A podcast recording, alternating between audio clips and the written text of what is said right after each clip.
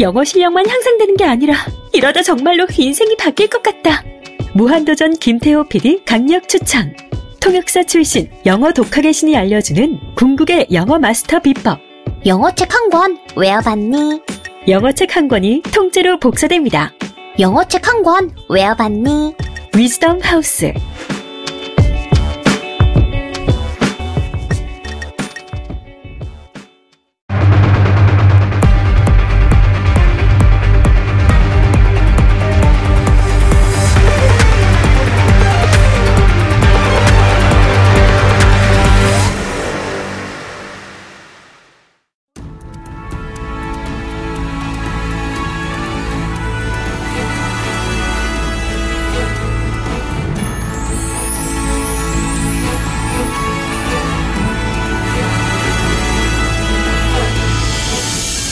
이 노래를 다시 부르지 않는 날이 왔으면 좋겠습니다. 촛불 집회가 벌어지고 있는 16차 촛불 집회가 열리고 있는 광화문 집회 현장에서 정봉주의 품격 시대 시작하겠습니다.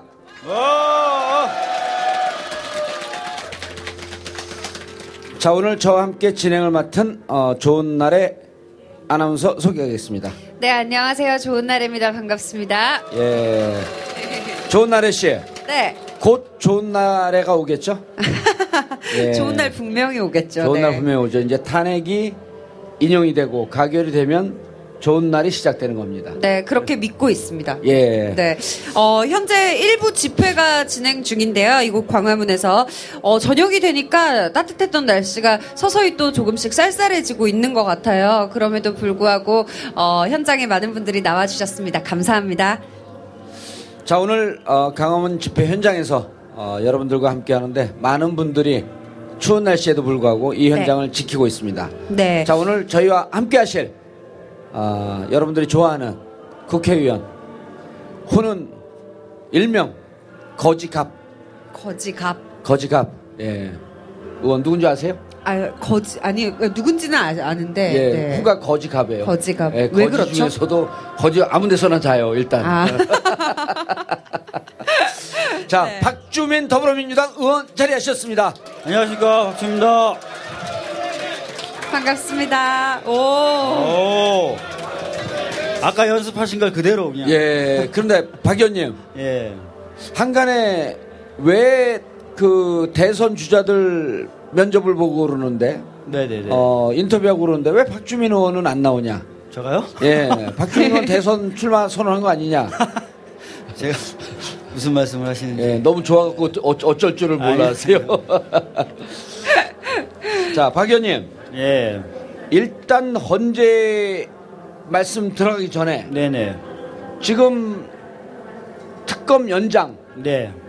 개정안을 특검법 개정안을 제출하셨죠? 네. 그 진행이 어떻게 되는지 좀 먼저 설명 좀 해주시고. 어, 특검법안을 제출했는데요. 어, 법사위에 계류되어 있는 상태입니다. 아, 이것을 처리하기 위해서 지금 새누리당을 포함해서 4당이 모여서 계속 어, 협의를 하고 있는데 예. 아직까지 찾- 돌파구를 찾지 못하고 있어요. 예. 일단 새누리당은 원칙적으로 반대. 어, 그다음에 바른정당은 특검이 요청한 것을 황대행이 거부하면 그때 가서 어허. 이렇게 얘기하고 있기 때문에 현재 논의가 잘 진행되고 있지 않습니다. 예. 그런데 자 일단 특검은 어, 연장 해달라고 황교안 대행에게 요청을 했잖아요. 네. 요청을 했습니다. 예. 예, 요청을 했고 황 대하- 대행은 아직 답변을 하지 않고 있고. 예, 법에 따르면 2월 28일까지 답변을 할 수 있어요. 예. 제 생각에는 최대한 어, 끌다가 답변을 할 것 같아요. 음. 근데 2월 28일 날 이거 연장 못하겠다 그러게 되면 지금 종료됩니다.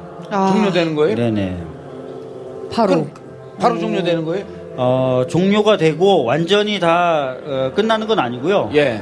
어, 수사했던 것을 정리하는 차원에서 예. 어, 활동만 좀 하겠죠. 아. 그렇지만 수사를 적극적인 수사를 어, 하지는 못하는 것으로 아마 법이 해석될 것입니다. 음. 예. 어. 그러면 이 특검법 연장안을 통과를 시키게 되면 네. 일단 50일 연장할 수 있는 거 아니에요? 예, 120일까지 할 수 있는 거죠.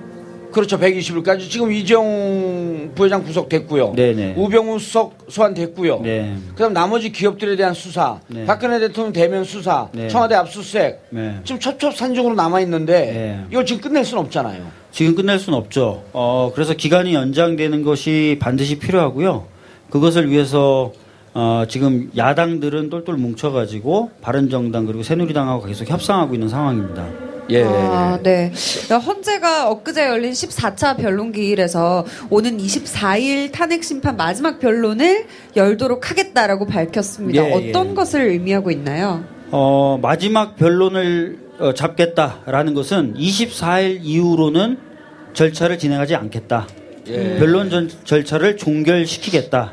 그리고 24일 이후로는 어, 결과를 도출하기 위한 내부 회의만 하겠다라는 의미가 됩니다. 네. 아, 그러면은 어제도 우리가 잠깐 방송에서 말씀은 하긴 했는데 자 24일 날 어, 최종 종결을 하면 네. 그날 최후 변론을 하는 건 아니죠. 아닙니다. 24일 날 최후 변론을 할 거면 나와서 하라는 얘기예요. 아 그러니까 아. 그게 언론에서 그 그분에 대해서 정확하게 정확하게 얘기를 안 하고 있다라는 그러니까 24일로 모든 것을 종결하겠다라고 하는 것은 네. 자 우리는 24일까지 심판은 끝날 터이니 네. 당신들의 최후 변론을 하고 싶으면 청구인 측이든 아니면 피청구인 측이든 즉 이- 박근혜 대통령 대리인이든 그날 최종 변론을 하려면 하라. 예.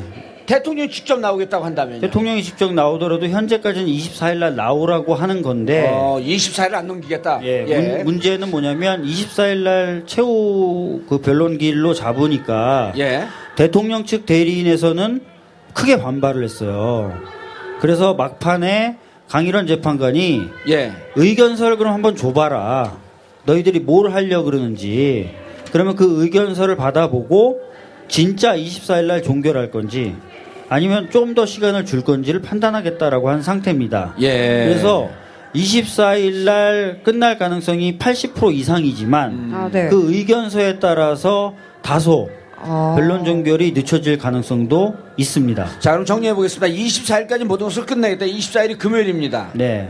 그럼 모든 것을 끝내겠다고 하니까 대통령 측 대리인이 무슨 얘기냐? 예. 아직에 아직 우리에겐 전략이 남아 있다.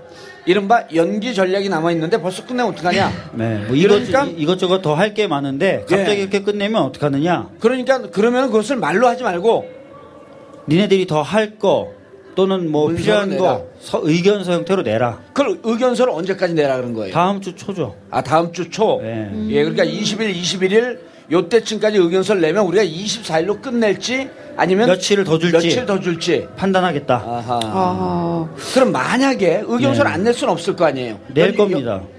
의견서를 내면서 무슨 내용이 담길까요? 어, 뭐 이제 대통령 출석 여부 예. 또는 뭐 추가로 꼭 어, 조사해야 될 증거에 대한 내용 예.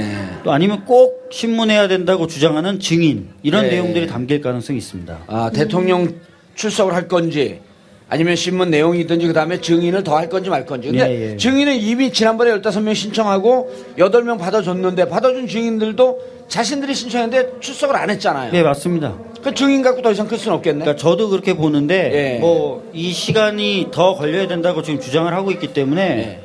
이렇게든 저렇게든 증거나 증인이 더 있다라고 주장할 가능성이 있고요. 예. 대통령 출석 여부에 대해서도 답변을 그 의견서에 담아서 하겠죠. 예, 예. 자, 그럼 한번 날짜로 한번 보시죠. 24일이 다음 주 금요일인데요. 24일 날 다음 주 금요일 날 어, 까지 조금 더 연장을 해 줘라고 하게 돼도 많이 연장을 해도 3월 1일은 어, 3일절 휴 공휴일이고요. 3월 2일, 3일이 그 다음 주 금요일이 3월 3일인데 네. 이때까지 연장될 가능성도 일단은 배제할 수 없겠다. 어, 한 번 정도 더. 한 번 정도 더인데요. 제 예. 생각에는 20, 그, 28일. 4일이니까 28일 정도 뭐 쉽지 28일. 않을까 예, 싶어요. 2월 28일. 예. 자, 그럼 2월 28일 날 1차 가능성은 2월 24일 날 최종 변론할 가능성이 제일 높고 한80% 이상 됩니다. 80% 이상 되고 20%쯤은 28일 날 최종 변론하고 그럼 이것으로 모든 심리는 종결. 네네네. 음. 그러면은 심리가 28일 종결되면 이젠 내부적으로 평의 평의 작업이 들어가야 될 항의 작업에 거고요. 들어갑니다. 예. 그리고 판결문 쓰고요. 판결문 씁니다. 언제쯤 선고를 할 거로 예상하세요? 선고 가능 일자로 거론되는 게 3월 9일. 3월 9일 3월 목요일입니다. 9일. 예. 그 다음에 이정미 재판관이 퇴임하는 날인 3월 13일. 3월 13일 월요일이고요. 아, 예, 예. 두 날짜가 크게 거론이 되고 있습니다. 자, 근데 3월 9일로 만약에 선거를 하면 네. 60일 이내에 대통령 선거를 치르게 되어 있으므로 3월 9일이면 5월 8일까지거든요. 5월 8일까지입니다. 5월 8일까지인데 5월 8일을 봤더니 연휴가 많죠. 예, 5월 8일이 월요일이고요. 월요일이고 대통령 선거는 수요일 날 치르게 수요일 날 되어 있단 치르게 돼 말입니다. 있죠. 그러니까 만약에 3월 9일 날 선거를 하게 되면 그 앞인 4월 26일 날 대통령 선거를 치르게 되어 있어요. 그럴 가능성이 크죠. 그렇게 되면 선고하고 60일 이내라고 하지만 실질적으로 45일 이내에 네. 치러지는 거거든요. 그럼 네, 네. 헌재에서 이런 걸 고려할까요, 안 할까요? 서 헌재에서는 그런 거 고려할 거라고 보여집니다. 할 거라고 네. 보이기 때문에 그렇다고 한다면 3월 9일 날 할 가능성이 가장 높지만, 높지만 선- 대통령 선거 일정 때문에 3월 13일 날 선거할 가능성도 배제할 수 가능성도 없다. 배제할 수 없다. 아, 그러니까 3월 13일 날 선거를 하게 되면 대통령 선거는 5월 10일 날 치를 수 5월 있는 거- 11일 날 치를 수 있죠. 예. 전 3월 13일 날 했으면 좋겠어요. 그 아마 대통령 선거 일정이 너무 짧게 보장되는 문제를 헌재도 인식을 하고 있을 것 같고요. 예. 그래서 3월 13일 날 퇴임하면서 선고하고 퇴임할 가능성이 있습니다. 왜냐하면 어, 지나치게 선거 기간이 짧게 되면은 사실상 국민분들이 후보를 검증한다거나 정책을 검증할 시간이 너무 줄어들게 되거든요. 예. 그런 것도 고려할 것이라고 생각됩니다. 네. 그런데 어, 저는 왜 3월 13일 날 했으면 좋겠냐면 제가 5월 10일 날 대통령 선거가 치러질 거라고 이미 예언을 했거든요. 그게 좀 맞았으면 예. 좋겠어요. 너무 계속 맞았고 좀 기분 나쁘긴 하지만 이번에도 또 좀 맞았으면 좋겠어요. 예. 어떻게 생각하세요? 3월 13일 가능성 몇 프로? 저는 3월 9일 가능성이 70, 70%. 아. 3월 13일 예. 가능성이 예. 30. 30. 그럼 이렇게 얘기하면 결국 헌재에서 탄핵은 인용된다. 아마 지금 상황에선 인용할 것 같습니다. 음. 예. 음. 인용이 되면 네. 몇 대 몇으로 인용될 것 같아요? 8대 0이겠죠. 예. 예. 팔 8대 0. 네. 어, 8대 0이 어떻게 생각하시는데요? 예. 만약에 인용될 거고 그다음에 3월 초에 결정 나면 8대 0일 가능성이 예. 저도 높다고 보여집니다. 네. 만약 한 명이 기각을 하면 한 명이 누가 될까요? 예. 그 그것까지 얘기하는 건 예. 그렇게까지 얘기하면 안 돼요. 조 재판관이 될 가능성이 높겠죠? 안 재판관이니까 조 재판관이니까. 저 저도 소추 위원이라서요. 어쨌든 8대 0일 가능성이 높다. 네. 네. 어, 대리인 측, 대리인단 측에서 생각해 볼 수 있는 어떤 반전 카드 같은 게 어떻게 보면 박 대통령의 헌재 출석이라고 볼 수가 있을 것 같은데요. 네네네. 어, 어떤 판단을 내릴 것 같으세요? 지금 박 대통령의 헌재 출석 가능성이 점점 줄어들고 있습니다. 아. 그것은 2월 9일 날 어, 기일에서 어, 헌재가 태도를 확 바꿨어요. 굉장히 강경하게. 그러면서 절차 지연을 시도해도 안 받아들이겠다는 태도를 명확히 했습니다. 그래서 대통령이 출석하더라도 절차 지원 효과는 크지 않을 것이다라고 판단하고 있는 상황에서 어제 엄청난 위협구를 하나 헌재가 던졌어요. 뭐라고 던졌냐? 박근혜 대통령이 나오면 신문을 받아야 할 수도 있다. 신문을 받을 것이다 라는 말을 했어요. 이 이야기는 나오면은 헌재와 저희 국회 측에서 질문을 할 수 있게끔 보장해 주겠다는 뜻이거든요. 아하. 네, 그러면은 자기가 나와서 자기한테 유리한 말만 할 수 없고 굉장히 많은 준비를 해야만 나올 수 있는 상황이 되는 거예요. 예. 근데 우리가 박근혜 대통령 잘 알잖아요. 잘 몰라요. 잘 알잖아요 우리가 몰라요. 말씀을 이그저 애그저 이렇게 이런 식으로 하니까 우리 잘 알잖아요. 그래서 나오기가 어려울 것이다. 예. 어, 헌재에서 그거를 지금 위협구로 던져놨어요. 이 그저 애 그저. 아 좋네요. 이 그저 애 그저. 라임이 딱 맞아요 네. 일단. 그리고 일단 중요한 건 질문을 문장으로 하면 답도 문장으로 해야 되잖아요. 예. 그래서 사실은 부담을 많이 느끼실 것이라고 생각이 되고 예. 아, 또 절차 지연의 효과가 크지 않을 것이라 생각하기 때문에 예, 가능성은 점점 적어지고 있다라고 예. 보고 있습니다. 알겠습니다. 지난 두 달 동안 이제 충분한 심리가 이루어졌다고 보는 거죠 헌재도. 예, 현재는 그렇게 보고 있고요. 예. 물론 대리인 측, 그러니까 처- 피청구인 대통령 측의 대리인 측은 반발을 하고 있습니다만 최근에 진행됐던 모든 증인 신문 절차가 사실은 대통령이 신청한 증인들만 신문하고 있습니다. 어. 그리고 최근에 받아들였던 그 증인들의 경우에도 이 국회 측에서 크게 반발했던 증인들조차도 국회 어, 어, 헌재가 받아들여 줬어요. 예. 그렇기 때문에 공정성에 대해서도 대통령 측에서 문제 제기하기는 쉽지 않을 것이다라고 음. 보고 있습니다. 일단 지난 그두 달 동안 어, 심리를 보게 되면 주로 이제 네 개의 그 탄핵 소추 사유에 대해서 네. 정리를 해- 해서 그거에 대해서 쭉그 충분히 심리를 했었잖아요. 네네. 다시 한번 상기를 좀 시켜주시죠. 네 개가 뭐였었죠? 아, 첫 번째가 국민주권주의 위반. 국민주권주의 위반, 예. 어, 직업공무원제 위반, 어, 언론의 자유, 직업공무원제 위반요? 예. 그건 뭐죠? 공무원을 막 어, 해임시키고 선임하고 아, 그러니까 그게 이제 이른바 직권남용에 해당하는 거죠. 직권남용에 직권남용. 그 다음 해당하는 네. 세 번째가 언론 자유의 언론 예, 위반. 자유, 그다음에 네- 국민 생명 보호 의무, 아, 그것은 헌법 직접 전문과 헌법 10조에 나와 있는 네. 국민 생명권 보호 의무의 위반. 예, 직책을 성실하게 수행할 의무하고 연결돼서 예. 어, 세월호 세월호. 네. 아하. 예. 그럼 이 네 가지 중에 무엇을 가장 많이 심리를 했나요? 어, 직권 남용과 관련된 부분들이 가장 많이 심리된 건 사실입니다. 예. 그러니까 뭐 돈을 받아낸 거, 인사를 함부로 한 거 이런 것들이요. 예. 몇 번 박주민 의원께서 말씀을 하셨지만 다섯 번째 뇌물죄 등 형법 위반, 법률 위반 이거를 했는데 이게 진행하다가 소추위원들이 삭제를 했잖아요. 뺀 게 아니라요. 예. 뺀 게 아니라 뇌물이냐 강요냐라는 법률적 평가를 하지 말고 예. 돈을 받았다는 사실만 가지고 헌법적으로 판단해 달라고 파- 판- 판단의 기준을 바꿔달라고 얘기한 겁니다. 법률 위반이 아니라 헌법 위반. 예. 그런데 이제 최근에 이동흡 전 재판관이 임명이 되- 대리인으로 임명이 되면서 네네. 네. 자, 헌 46조는 그리고 헌법 46조는 국회의원에 해당되는 건데 이걸 왜 대통령한테 적용시키냐 이러면서 문제 제기를 하지 않았나요? 예, 그 문제 제기했다는 그것, 얘기를 그것 좀 저- 설명을 좀 무슨 해주세요. 얘기냐면요. 저희가 처음에는 뇌물로 돈을 받은 거냐, 아니면 대통령이 재벌들의 팔을 비틀어서 돈을 받은 거냐, 음. 이걸 가지고 막, 어, 따지는 시기가 있었어요. 예. 그런데 사실상 헌법적 의미에서는 이 선출된 공무원들이 사적으로 사적으로 이익을 취하면 무조건 안 된다고 본- 보는 게 헌법 정신이란 말입니다. 뇌물로 받았든 돈을 억지로 뜯어냈든 상관없다는 거예요. 헌법 차원에서는. 아하. 예. 그래서 그렇게 해달라고 해- 하면서 들었던 법 조문 중에 하나가 말씀하셨던 것처럼 국회의원이 사적인 이익을 취하면 안 된다는 조항을 들었어요. 그게 46조라고 하는 거죠. 46조예요. 예. 이렇게. 근데 64조인가?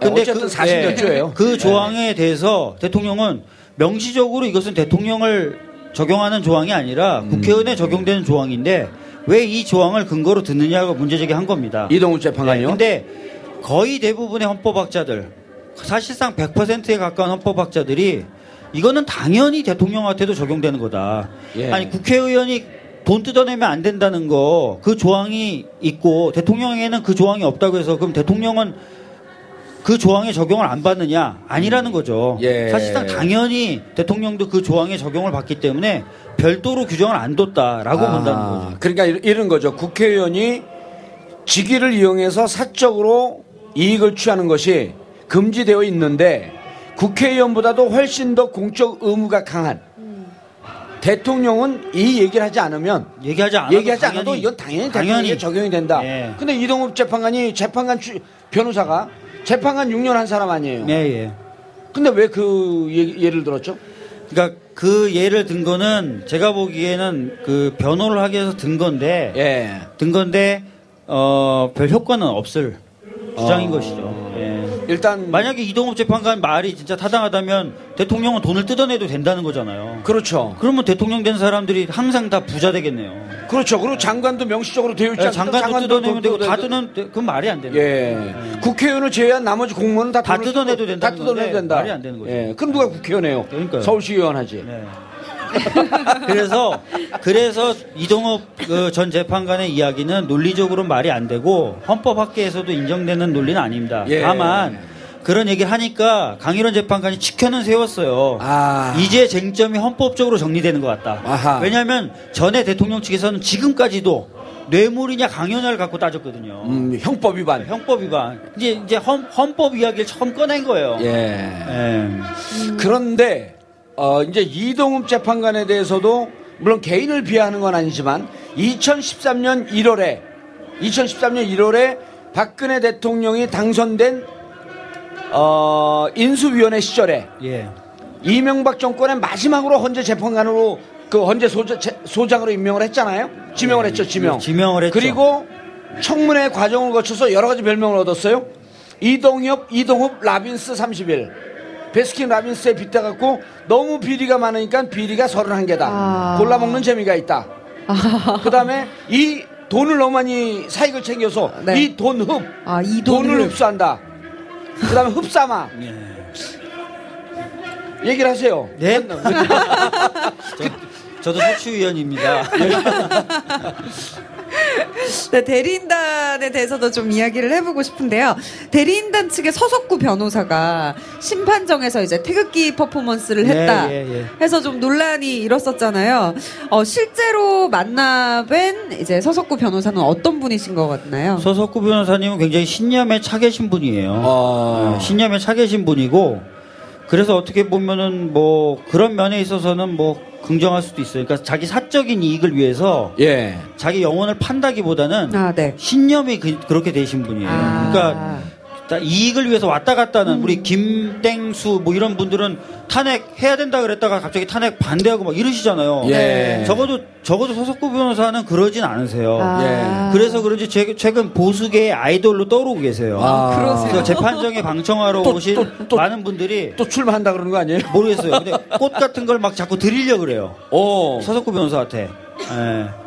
근데 뭐 예. 그런 신념에 찬 분이다 아. 이렇게 보시면 될 것 같아요. 아, 신념의 참 분이다. 근데 객관적으로 평가한 거죠. 얼핏 듣게 되면 우리 박주민 변호사도 서사모 회원 같아요. 저요? 서석구로 사랑하는 사람들 서사모. 모임. 아, 아니 근데 저도 한번 통화를 해봤는데 아, 그러세요? 네. 뭐- 목, 목소리는 좀 귀엽더라고요. 아, 그래요? 뭐 어떤 좀. 유시민 작가의 표현에 따르면 네. 뇌의 앞부분 전 전두엽에 전두엽? 이상이 생긴 분, 분들이다. 이거 생략적으로 설명해야지 사회학적으로 설명할 수 없다 이런 평가도 있던데 어떻게 보세요? 글쎄요. 뭐 김땡수 같은 경우 제가 보기에 이제 뭐 신념에 차 있지 않고 오히려 뭐 여러 가지 이익을 쫓는 분들을 전 가장 가장 좀 나쁜 분들이라고 보고요. 예. 그분 그런 분들은 자기 이익을 위해서 막 편을 가르기도 하고 매도하기도 하고 막 이렇게 하시거든요. 예. 네. 이제 그다음에 이제 신념을 가지셨지만 신념이 굉장히 협소하게 형- 형- 형성이 되셨거나 치우치게 형성된 분들 같은 경우에는 대화를 할 수 있다고 생각합니다. 저는. 예. 어. 말씀을 나눌 수 있다고 네. 생각하고 설득도 할 수 있다고 생각해요. 얘기가 되나 되나요 서숙규 변호사는? 실제로 저도 라디오에서 토론해봤는데 네. 음. 예. 토론이나 이런 것들이 충분히 가능하신 분이에요. 예. 그래요. 저도 되게 의원님 말씀에 공감하는 바고요. 어, 현재 태극기 집회랑 가짜 뉴스 기승으로 예, 좀 활동이 광범해 광범위해지고 있어요. 대범해지고 있기도 하죠. 네, 네 그런 여론전이 효과를 보고 있다고 생각을 하는 걸까요? 음. 어떻게 생각하세요? 지금 보면은 대통령 측이나 최순실 네. 측에서 계속 반복된 메시지를 보내는 게 있습니다. 예. 어, 탄핵 사건은 조작됐다. 고영태의 야심에 음모에 기인한 의해서 것이다. 예. 고영태 앤드 홍석현 대망론. 음. 홍석현 대망론은 JTBC가 움직인 걸 설명하는 거고요. 네. 아하. 예, 고영태 씨의 사적 복수와 금전적 욕구 이 부분은 내부 고발에 대해서 이제 설명하는 고리로 씁니다. 그래서 예. 억울하다, 엮였다, 조작된 것이다. 설사 탄핵이 내가 된다 하더라도 난 정치적으로 희생된 것이다. 라는 메시지를 계속 보내고 있어요. 예. 그런데 태극기 활동이 어, 좀 활, 왕성해지긴 했어요. 보니까 여기도 지금 태극기 지- 오셨는데 시청 앞 태극기하고 조금 틀려요. 여기 태극기에는 끝에 노란 네. 리본. 네, 노란 리본, 세월호 노란 리본을 달았고 그래서 네. 이제 태극기를 구분할 때 그럼 삼일절도 저런 태극기를 달아야 되나요? 고민이 돼요. 어떤 태극기를 달아야 될지. 어, 지금 고영태 녹취록 방금 말씀하시다가 넘어갔는데 네, 네. 자 고영태 녹취록 보면 정확하게 내용이 그대로 옮길 수는 없지만 이제 이런 내용이 있어요. 자기 어 자기가 데리고 있던 직원하고 통화를 하면서 얘기 네. 통화를 하면서 야 이제 대통령도 끝났고 최순실만 보내면 우리가 다 먹을 수 있다. 네. 그래서 정말 그것만 들으면 음. 마치 이게 고영태가 자기 직원과 모의를 해서 대통령도 몰아내고 음. 최순실도 몰아내고 최순실의 모든 재산을 다 먹으려고 기획하는 듯이 음. 그런 그것만 들으면 그렇게 보이 들리거든요. 내부 고발의 동기일 수 있겠죠. 내부 고발의 동기가 애국심만으로 내부 고발했다. 뭐 그렇게 안 볼 수도 있겠죠. 아. 근데 그게 중요한 게 아닙니다. 예. 음. 고발의 내용이 중요한 거죠. 그리고 헌재에서는 고영태 를 증인으로 부른 적도 없고요. 결국은 취소했으니까. 아, 네. 고영태가 검찰에서 진술이, 진술한 내용이 담긴 피의자 신문조서도 증거로 채택되지 않았어요.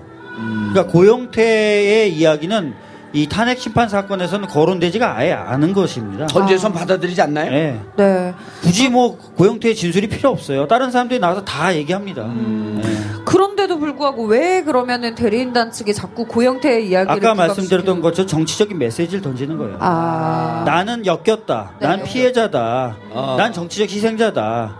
탄핵되더라도 이거는 정치적인 모함이다. 그러니 뭉쳐라. 음. 그래야 새누리당이 살죠. 예. 박근혜 대통령 탄핵되면 새누리당이 있는 데- 그대로 있는 게 이상하지 않습니까? 아. 음. 근데 새누리당이 살려면 뭘 주장해야 돼요? 예. 탄핵이 이상하다. 아 방금 항의 전화 뭐 이런 왔습니다. 식의- 예, 새누리당이 아니고요. 자유한국당이라고 불러달랍니다. 자유당. 아, 그러네요. 그러니까 네. 뭔가 자신의 정치적인 기반들을 온전시키고 예. 또 유지시키려면 정치적 메시지를 계속 던져야 되거든요. 음. 그리고 이 탄핵 사건에 대해서 정치적으로 해석하게 만들어야 돼요. 예. 그런 시도를 계속 하는 겁니다. 네. 한간에 한간에 이제 여의도 정가에 이런 커뮤니티의 글을 보거나 아, 여의도 정가에 도는 정보들에 따르면 이제 이런 얘기도 돌아 이제 물론 음모론이긴 하지만 야 이거 탄핵을 피할 수 없는데 오히려 탄핵이 된가 동시에 대통령이 직접 특검에 특검이나 검찰에 끌 체포돼서 끌려가는 모습을 보이는 게 보수 정당으로서는 더 낫다. 오히려 그렇게 해야 되는 거 아니냐라고 하면서 탄핵을 피할 수 없으면서 이것을 또 하나의 그림으로 만들려고 하는 이런 음모를 갖고 있는 세력도 존재한다. 아니, 당연히 그러는데. 정치 세력이라면 그런 고민하죠. 탄핵에 아. 탄핵에 가와 부를 놓고도 고민하지만 예. 가가 됐으면 어떤 식으로 이후에 모습을 만들어 나갈까도 계속 당연히 고민한다고 봐야 됩니다. 예, 일단 탄핵이 돼도 네. 요, 이것을 어떻게 자신들이 살기 위한 극적인 처방으로 이용할 고영태 것인가. 녹취록이라는 것을 아시다시피 헌재에서는 법리적으로 쓸 데가 없어요. 음, 고영태의 진술이 하나도 제출 안 되는데 그 하나도 제출되어 있지 않은 그 진술을 탄핵하기 위한 증거가 헌재에서 어떻게 쓰입니까? 음. 그거는 제가 보기에는 헌재용이 아니에요. 고영태 진술은 제출했는데 헌재에서 받아들이지 않았다. 아니 증거나 이런 조사를 뭐 안 하겠다는 건데요. 예, 실제로는 헌재용이라고 보기 어려워요. 음, 그냥 태극기 집회하시는 분들, 그 다음에 일부 수구 세력들에 지금 대한 일부 메시지. 언론이 그걸 단독 입수라고 해가지고 계속 보도하고 있지 않습니까? 자락을 깔고 있는 거죠. 아 그리고 이것은 고용태와 몇몇 세력이 최순실을 몰아내고 대통령을 엮어서 국정농단이라고 하는 사건을 만들었고 그리고 이것을 전문적으로 보도하는 JTBC는 JTBC 회장 홍석현의 대망론을 완성시키려고 하는 과정이다. 뭐 그런 식으로 뭐 어. 음모론이 계속 제기되고 있지 않습니까? 노벨 문학상감인데요, 이 정도는. 아. 제가 봐도 그래요. 네. 예. 근데 실제로 헌재에서 증인신문에서 이걸 물어봅니다. 누가 대통령 측 대리인들이. 대통령실 아. 대리인이 예. 홍석현 대망론 아. 들어보셨습니까? 어허. 뭐 이런 얘기를 물어봅니다. 그리고 고영태에 대해서도 잘 모르는 차은택이 나오는데도 고영태에 대해서 계속 물어봅니다. 아. 예. 자, 그러면 이제는 네. 어, 오늘 18일이고요. 네. 다음 주에는 어, 심리 날짜가 언제 언제로 잡혀 있죠? 다음 주 20일, 예. 22일. 그게 증인 심리죠. 20일은 원래 김기춘이 김기춘. 나오기로 했는데 김기춘 갑자기 불출석하겠다 합니다. 아. 불출석에 따로 22일은 이 사건의 시작이 되었던 최순실, 최순실, 안종범. 안종범, 그다음에 24일은 최종 변론. 24일은 최종 결론. 어, 그렇게 되면 일단 다음 주로 모든 심리는 끝나는데 22일 날 안종범 최순실을 이미 여러 차례 불렀었는데 또 부른 이유가 뭡니까? 그러니까 이제 답답한 겁니다. 한 번 증인 신문했는데도 또 증인 신청을 하니까 헌재가 받아들여 줬었거든요. 예. 그래서 저희들이 헌재가 대통령 측이 끌려간다라고 비판을 강하게 했었던 거고 예. 그래서 헌재가 그 2월 9일날 기일날 아까 말씀드린 것처럼 안 나오면 이제 끝 예. 이런 네. 식으로 강경한 입장으로 선회한 거죠. 어. 그래서 22일날 결국 받아들여줬지만 예. 뭐 더 특별한 내용은 없을 거라 생각합니다.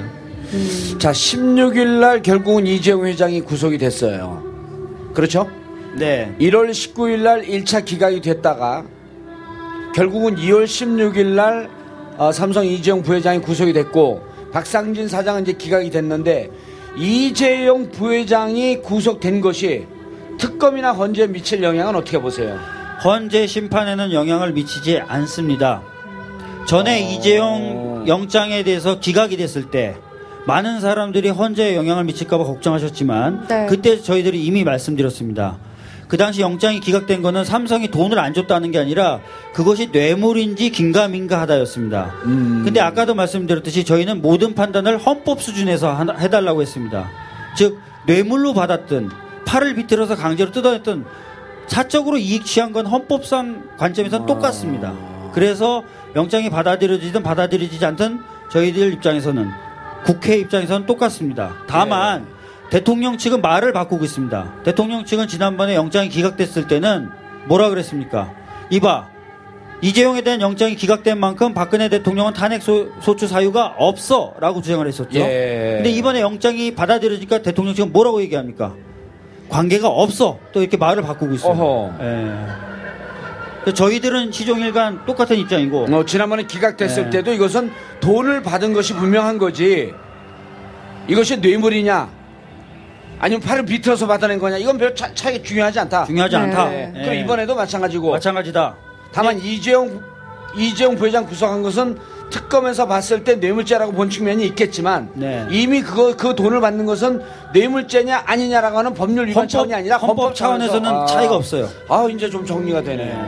박주민 의원이 나오니까 정리가 돼요. 이거 티- 정봉주 품격 시대 한 두 번 나와서 똑같은 얘기 반복하고 있는데 계속 반복하는데 계속 물어봐요 사람들이 왜 이 부분을 뺐느냐 그러니까 이게 음, 이제 변호사잖아요 저도 이제 만주 변호사고 우리들은 들으면 좀 이해하는데 네. 만주 변호사부터 좀 이해가 안 돼 이게 그래서 보는 분들은 계속 볼 때마다 그리고 촛불 앞에서 들으면 이게 뭐 촛불 무녀 같은 느낌이 들어 가물가물해 정신이 돌아서 잊어먹고 자 그러면 이제는 우리가 초점을 맞춰야 될 게 헌재와 특검이 쌍두마차로 같이 가고 있는 거 아닌가요? 뭐 현재는 지금 같이 가고 있다고 봐야 되죠. 예. 예, 그러면 헌재가 저렇게 심리를 하는데 실질적으로 특검이 연장되는 게 의미가 있는지 없는지 그거를 좀 다시 한번 설명을 좀 해주세요. 지금 특검이 연장되면은 허- 특- 허- 특검이 연장되면 좋을 게 뭐냐면 예, 지금 헌재에서는 3월 초에 탄핵에 대한 결정을 하겠다는 거죠. 3월 초에요. 네. 예. 자, 만약에 탄핵이 인용이 된다. 그럼 대통령은 대통령입니까? 아닙니까? 박근혜 대통령은. 대통령이 아니게 됩니다. 그런데 특검은 계속 수사기간이 남아있어요. 그러면 대통령이었던 박근혜를 수사하기가 얼마나 좋을까요? 아, 얼마나 쉽고 좋을까요? 그죠? 그렇기 때문에 이게 그 특검이 연장되면 탄핵 결정 이후에 예. 박근혜 대통령이었던 박근혜 대통령 민간인 어, 신분이 되니까. 그렇죠. 예. 수사하기가 특검이 수사하기가 너무 좋죠. 예. 자, 그래서 그러면은 특검 기간이 연장되고 그 기간 안에 박근혜 대통령이 탄핵이 되면 민간인 신분으로 오기 때문에 좋다 이렇게 간단하게 얘기하면 잘 이해가 안 되니까 그럼 만약 박근혜 대통령을 피의자 신분으로 긴급 체포를 한다든지 그렇죠. 특검에 소환한다든지 구속한다든지 구속한다든지 하는 게 되는 겁니다. 아하. 지금까지는 불소추 특권, 대통령의 불소추 특권 때문에 하고 싶어도 그런 걸 못 했는데 그렇죠. 네. 일단 대통령 신분을 벗어 던지게 되면 체포 구속 이런 것들이 자유로워지고요. 압수나 수색을 더 이상 막을 명분도 없어지죠. 없어지게 됩니다. 네. 예.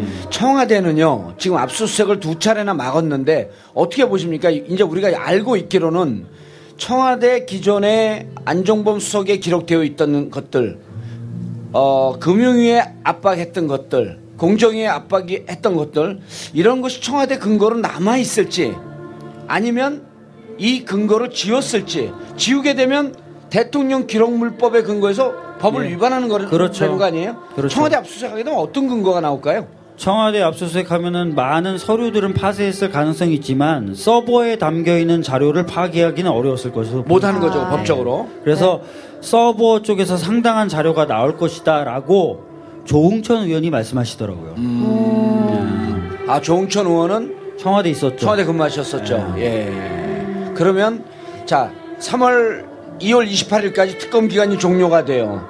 그리고 대통령은 여전히 청와대에 있어요. 그렇죠? 예. 특검 기간이 종료되면서 아직도 수사를 해야 할 대통령 남아 있죠. 그다음 이제 뭐 우병우는 오늘- 어제 오늘 소환됐으니까 이제 우병우 문제는 끝, 끝이 나겠지만 그 이후에 SK, 롯데, CJ 이런 등등 기업 17개인가 기업에 대한 그 조사. 네. 특검이 끝나면 이 조사는 어떻게 되는 거예요? 검찰이 하게 됩니다. 그럼 검찰 특검처럼 할까요? 아. 검찰이 특검처럼 안 하니까 특검을 만들었죠. 지금도 검찰이 계속해서 특검에 파견되어 있는 검사들에게 이러쿵저러쿵 말을 한다는 소문이 들리고 있어요. 어, 네. 너희들도 어차피 복귀할 건데 왜 이래 이러면서 아, 왜 가족을 자꾸만 치려고 하느냐? 왜 자꾸 막 그래? 왜냐면 우병우를 수사한다는 건 뭐가 되겠습니까, 여러분? 우병우 라인을 건드리게 됩니다. 우병우 라인은 뭡니까? 검찰입니다. 따라서 특검이 검찰까지도 수사 대상으로 놓게 되는 거기 때문에 예. 검찰 입장에서는 굉장히 불편하죠. 아. 그래서 들리는 소문입니다. 예, 네, 소문이죠. 소문. 이에요 네. 이러쿵 저러쿵 파견된 검사들에게 야 너희들도 곧 돌아올 건데 왜 그래?라는 식의 얘기를 한다고들 합니다. 또 하나는 그렇게 얘기를 하면 하고 어 이제 지금 특검에 파견 나가 있는 검사가 어 예를 들어 갖고 윤석열 검사 네. 그다음에 이재용 구속하는데 결정적인 공헌을 했다고 하는 한동훈 검사 27기죠. 네, 한동훈, 27기 가- 박주성. 그렇죠. 그리고 어 춘천지검으로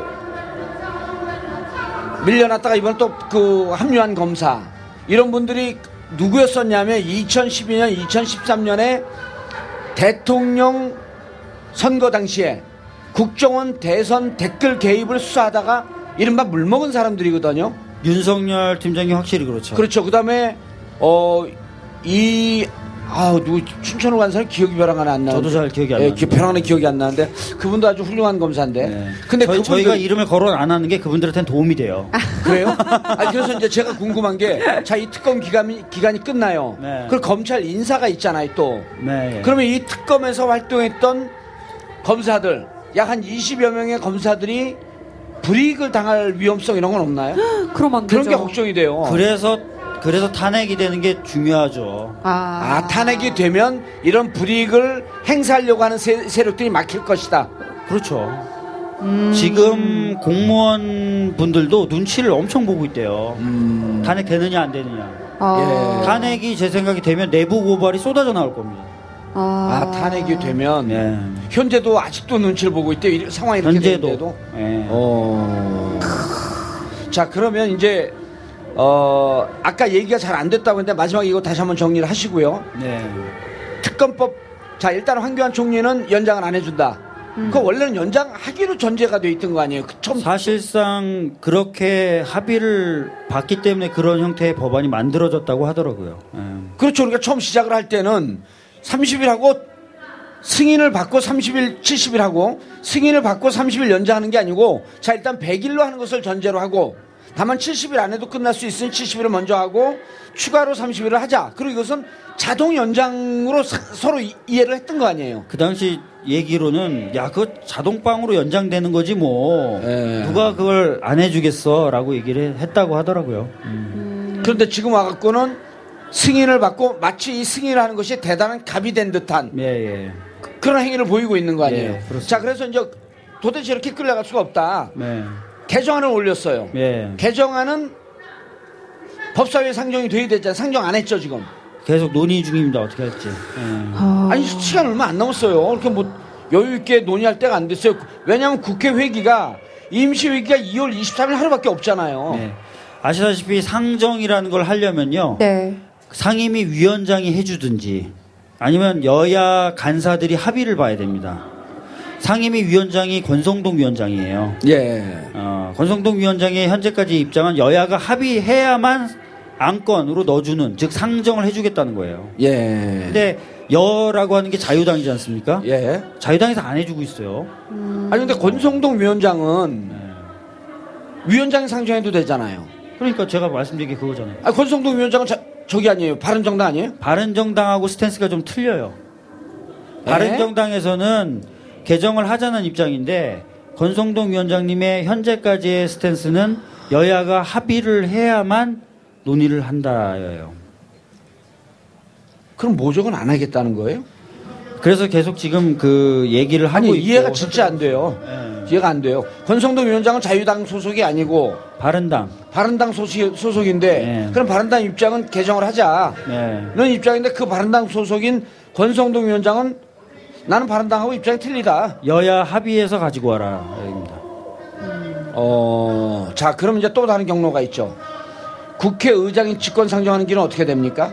국회의장이 직권상정을 하려면 국가 비상사태 및 그에 준하는 상황이어야 된다고 법에 되어 있습니다. 음, 근데 국가 비상사태라는 것을 넓게 해석하는 것에 대해서 야당들이 저희 당을 포함해 야당들이 계속해서 공격을 해왔었어요. 예. 예, 그, 그 길이 한번 뚫리면 나중에 막 상정이 직권상정이 될 수가 있어요. 악법들조차도. 아, 악보, 네. 예. 그래서 저희들은 그걸 최대한 좁히라고 주장을 해왔기 때문에 이제 와서 저희 입장에서 해달라라고 하기가 음. 어, 정치적인 폭이 그렇게 넓지가 않습니다. 예. 아, 애매하네요. 그 연장이 연장을 해줄 가능성은 어, 느 정도로 보세요? 지금 상대에게. 이재용 삼성 부회장이 구속된 것이 네. 하나의 변곡점이 될 수도 있다고 보고는 있습니다. 아, 무슨- 무슨 황대행이 의미죠? 예. 황대행이 삼성 부회장이 구속되는 걸 보고 네. 아 이게 사안이 굉장히 심각하구나라는 걸 국민분들이 대부분 느꼈다는 거죠. 예. 그리고 국민분들이 대부분 그 과- 장면을 보고 박수를 치는 장면을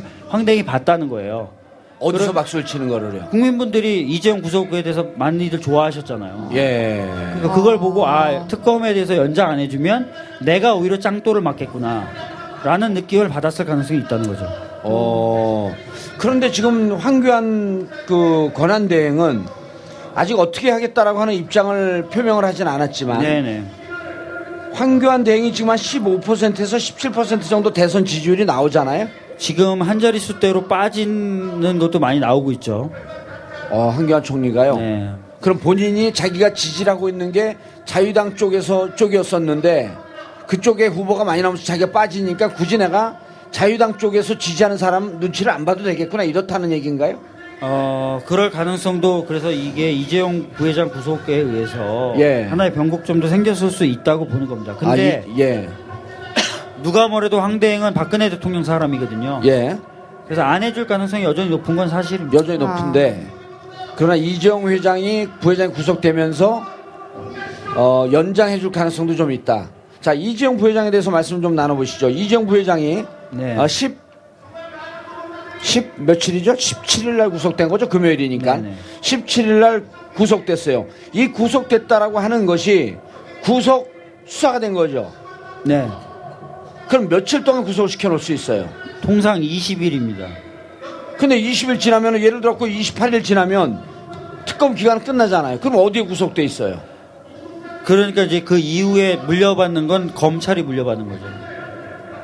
어 그러면은 20일 지난 다음에 구속 기소를 할 건지 불구속 기소를 할 건지 결정을 하, 합니까? 아니면 10일 지난 다음에 합니까? 검찰로 넘기면 구속 기소를 안할 그러니까 구속 수도 기간 있잖아요. 만료 전에 결정을 하면 되기 때문에 예. 특검 차원에서는 자기가 있을 때 기소를 해놓고 어, 정리할 수도 있고 예. 검찰에 넘겨줄 수도 있고 자 그럼 이렇게 보겠습니다. 28일 날 만약에 연장이 되게 되면 이재용 부회장은 연장된 이후로 7, 8일 정도 더 구속을 할 수 있으니 특검이 처리하고 나가지만 만약에 연장이 안 되게 되면 27일까지 이재용 부회장에 대해서 구속할지 여부, 구속 기소할지 여부를 특검이 결정하고 갈 것 같다. 네 맞습니다.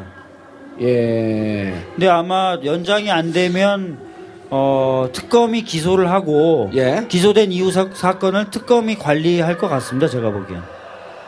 그래서 아마 다른 재벌들에 대해서 시간 투자를 못한 것 아닌가 어. 그런 느낌이 좀 있어요. 특검이 관련되는 건 뭐죠? 일단 일단 특검이 기소한 사건은 특검이 관리하게 되거든요. 네, 특검은 해체되잖아요.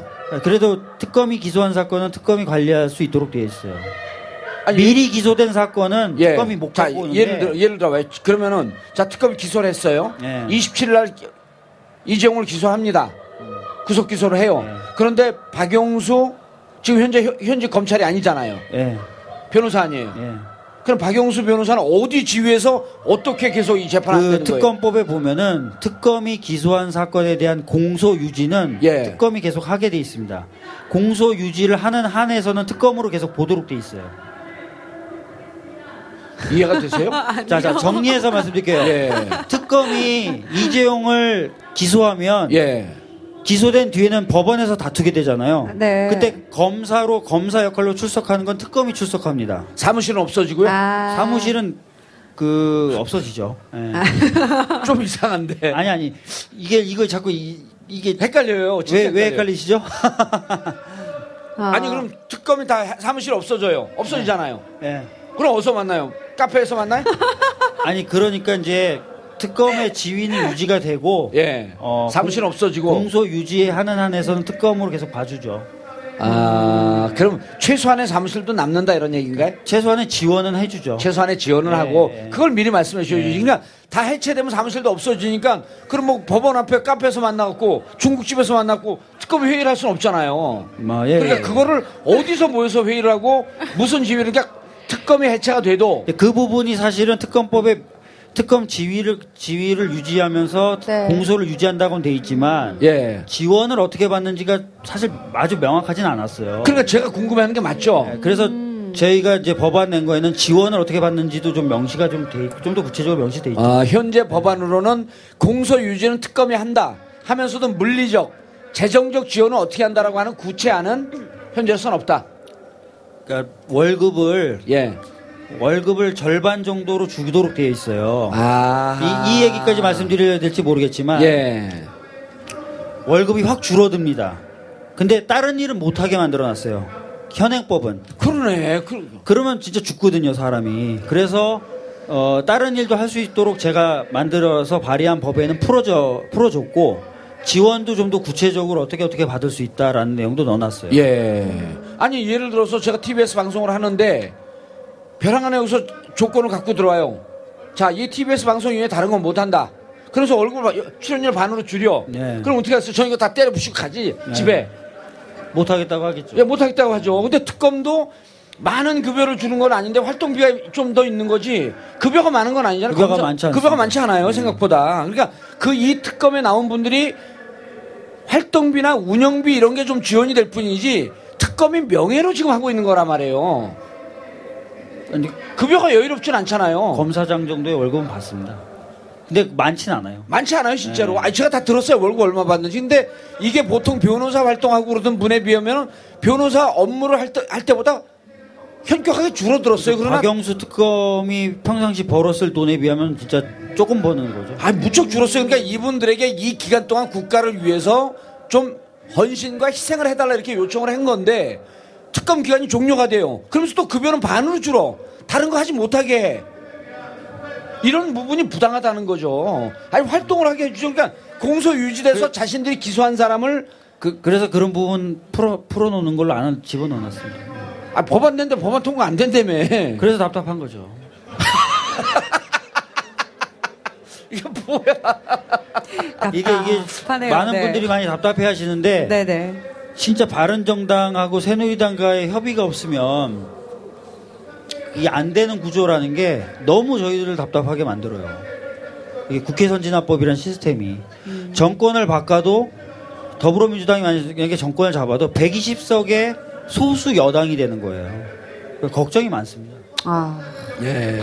저 현, 현재 이제 탄핵 심판이 네, 막바지에 그러니까 이르면서, 이렇게 예. 된 거예요. 그때 보니까 특검법, 네. 특검법 양당이 합의하고 통과될 때 시간이 너무 촉박했기 때문에 사실 지금 제가 제기하고 있는 문제를 아주 디테일하게 점검을 해야 되거든요. 그러니까 시- 국회의원들이 실수를 한 게 아니고 시간이 촉박하다니까 미처 이런 걸 다 그 관리를 못했습니다. 시간이 촉박한 것뿐만 아니라 예. 타이밍을 놓치면 새누리당이 또 안 해준다 그럴까 아, 맞아. 12월 2일 날 하냐, 12월 9일 날 하냐 하다가 겨, 밀리듯이 12월 9일 날 했단 말이에요. 그때 만약에 조금 더 완벽하게 하자면서 시간을 밀었으면 새누리당에서 안 해줬을 안 가능성이 해주겠죠. 있다. 아하. 예. 그래서 그러면 이런 이런 법안 지금 이 방송을 듣는 분들은 야 그렇게 미비한 법안을 좀 완비하려면 개정안 내야 되는 거 아니야? 당연히 이렇게 생각을 하겠죠. 그래서 개정안은 냈는데 예, 목소리가 점점 줄어들어요, 근데. 개정안은 냈는데 새누리당이 예전 같지 않은 거죠 이제. 어, 예전에는 완전히 지지율이 4% 5% 빠져 있을 때는 예전 걱정 못 새누리당은 하고 있다가 죽는다고 생각했으니까요. 어, 지- 이제는 살아났다. 이제는 나름 뭐 예. 어떻게 방법이 없을까요? 개정안을 통과시킬 수 있는? 일단 국회 내에서는 최선을 다해서 협상을 해보려고 노력을 하고 있습니다. 예. 아, 이쯤 되면 당 대표들도 나서서 당 대표들 사이에서 특히 바른정당의 정, 지금 정병국인가요? 정병국 대표하고 추미애 대표, 그다음 박지원 대표 이 세 분이 스- 국민의당은 어때요 입장이? 국민의당은 저희들하고 스탠스가 똑같습니다. 어 국민의당은 똑같다. 아, 네. 음. 아, 특검법 개정을 하자. 당 대표들이 만났고 정당 간 정치적 협상을 해야 되는 거 아니에요? 지금은 원내대표 간의 협상을 하고 있고요. 네. 예. 아. 안 되면 당연히 당대표 간의 협상도 해야 될 것이라고 생각하고 있습니다. 근데 우상호 원내대표는 지금 계속 뭐라 그러냐면 안 되게 되면 직권상정이라도 해야 된다. 그런데 그 직권상정을 할 정도로 국가 비상사태는 아니다. 그럼 뭐죠? 우리 국민들은 뭘 보고 있어요? 박주민 의원만 보고 있어요, 그냥? 저요? 예.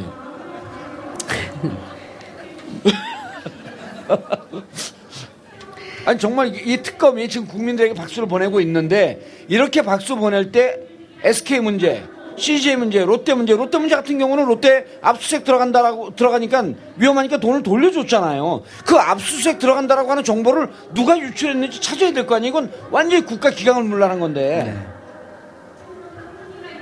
말 좀 하세요. 눈만 껌뻑껌뻑하지 말고. 아, 동의합니다. 네. 아, 좀 답답하네요. 그래도. 그러니까요, 예, 네. 박주민 의원이 그런 것도 아닌데. 자, 어, 탄핵 소추위원단으로서 되게 바쁘게 활동하고 계실 것 같은데 마지막으로 어, 대한민국 국민들께 한 말씀 해주시죠. 예, 우리 시청자분들께. 예. 네. 아, 사실은 뭐 어떤 말씀을 드리기도 참 죄송해요. 어, 어, 특검 특히 연장에 있어서는 굉장히 답답해하시고 조바심 내신다는 거 잘 알고, 잘 알고 있는데 일단 뭐 바른정당의 당 차원에서의 어떤 동의 정도 수준까지는 됐는데도 이게 또 아직도 이게 안 풀리는 거죠. 예. 예. 아, 이런 문제에 대해서는 저도 너무나 답답하고 법안을 낸 저인이 어떻겠어요. 근데 말씀하신 대로 뭐 그 원내대표 간 또는 당대표 간 합의나 논의를 위해서 계속 노력을 할 거고요. 예. 어, 사실은 이제 좀 약간 정치 지형이 조금 다시 좀 출렁거릴 필요가 있습니다. 예. 음. 그래야 새누리당이나 바른정당이 정신을 좀 차려요. 어, 지금 뭐 마치 다 이제 국민들이 용서해주고 오냐오냐 해주시는 거로 생각을 하고 있어요. 예. 어, 그렇지 않다라는 걸 좀 보여주시면 저쪽에서도 좀 정신 차리고 예. 어, 좀 움직이지 않을까 이런 생각이 좀 있습니다. 네. 네. 알겠습니다. 박주민 의원님께서 특검법 연장안 그러니까 원칙적으로는 황교안 그 권한 대행이 특검 기간을 연장해 주는 것이, 것이 맞죠. 그리고 처음에 어, 양당 간 여야 간 합의할 때도 이미 100일이라고 하는 전제 조건 하에서 1차로 70일 하고 2차로 30일로 하자고 했는데 그 정신을 무시하고 있는 것이 현재 정부고 현재 그 집권 여당이기 때문에 자연스럽게 30일 연장을 해야 되는 겁니다. 하지만 그것이 법적으로 현재의 규정을 얘기하면서 지키지 않고 있기 때문에 특검법 연장안을 냈지만 어쨌든 지난 60일 동안 특검이 이재용 부회장 구속이라든지 최순실, 김기춘, 조현성 구속이라든지 특검이 사실은 많은 성과를 냈고 그 성과를 낼 수 있었던 원동력이 되- 되었던 것은 국회에서 열심히 활동하고 있던 의원님들도 계셨고 또 그 뒤에 가장 든든한 백인 국민 여러분들이 촛불을 들고 바로 이 자리에 나와서 어, 이런 것이 가능했으라고 생각을 합니다. 좀 부족을 하더- 하더라도 저희가 마지막까지 포기하지 않고 정말 정의가 바로 서고 법이 바로 잡힐 수 있는 그런 사회가 될 수 있도록 끝까지 지켜보시고 또 끝까지 힘을 보태주시길 바라는 마음입니다. 자 박주민 의원님 모시고 헌재와 아, 특검법 연장에 대해서 말씀 나눠봤습니다. 박 의원님 감사합니다. 네, 감사합니다. 네, 감사합니다.